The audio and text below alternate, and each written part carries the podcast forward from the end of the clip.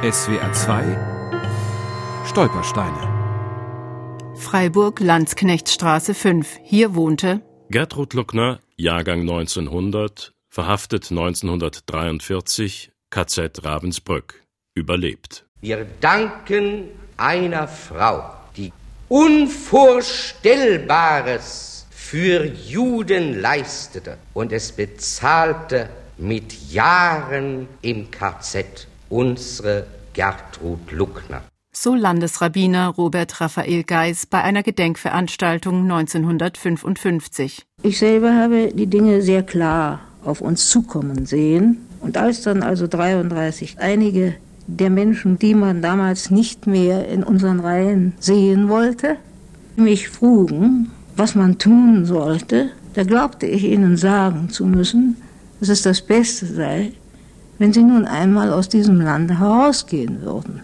Gertrud Luckner wurde 1900 im englischen Liverpool geboren und wuchs bei Pflegeeltern in Königsberg auf.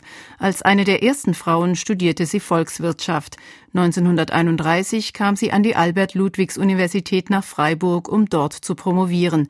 Nach Hitlers Machtübernahme unterstützte die überzeugte Christin unter Einsatz ihres Lebens hunderte jüdische Mitbürger dabei, unterzutauchen oder zu flüchten. Sie organisierte Geld, Ausweise, Verstecke, Fahrmöglichkeiten und Fluchtwege.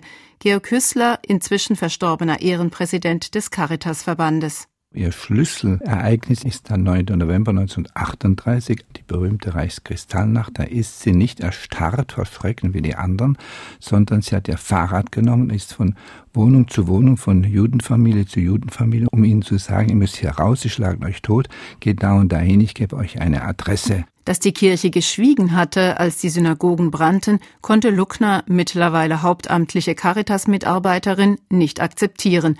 Unermüdlich war sie deshalb selbst unterwegs, um ein Hilfsnetz aufzubauen. Es ist einfach eine Hilfe von Mensch zu Mensch geworden, die sich immer mehr ausgedehnt hat erinnert sich Luckner. Ich bin also durch das damalige Großdeutschland gefahren, von einer Stadt in die andere, bis die Gestapo mich dann eben nun im März 43 auf einer dieser Reisen nach Berlin aus dem Zug herausgeholt hat. Luckner wollte der dortigen jüdischen Gemeinde 1000 Mark überbringen. Ein Mitarbeiter der Caritas wusste davon und gab der Geheimpolizei den entscheidenden Tipp. Aber Frau Luckner ist es noch gelungen, ihr Adressenmaterial noch zu vernichten. Das heißt, sie hat es zum großen Teil aufgegessen, heruntergeschluckt. Erzählt Hans Lukaschek, einer von Luckners Mitstreitern und nach dem Krieg vertriebenen Minister.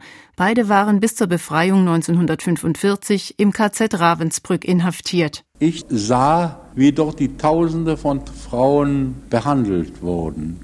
Aber Fräulein Dr. Luckner hat trotz vieler Krankheit das Konzentrationslager überstanden. Es war eigentlich so, dass man selber dann nachher das eigene Schicksal gar nicht mehr sehr empfunden hat, weil das, was vorausging, eigentlich viel schlimmer gewesen ist. Gertrud Luckner wurde 94 Jahre alt. Heute ist eine Gewerbeschule in Freiburg nach ihr benannt. Der Mann, der sie 1943 an die Gestapo verraten hatte, machte in der Bundesrepublik Karriere. Franz Xaver Rappenecker wurde 1947 Ministerialdirektor im Ministerium für Wirtschaft und Kultur.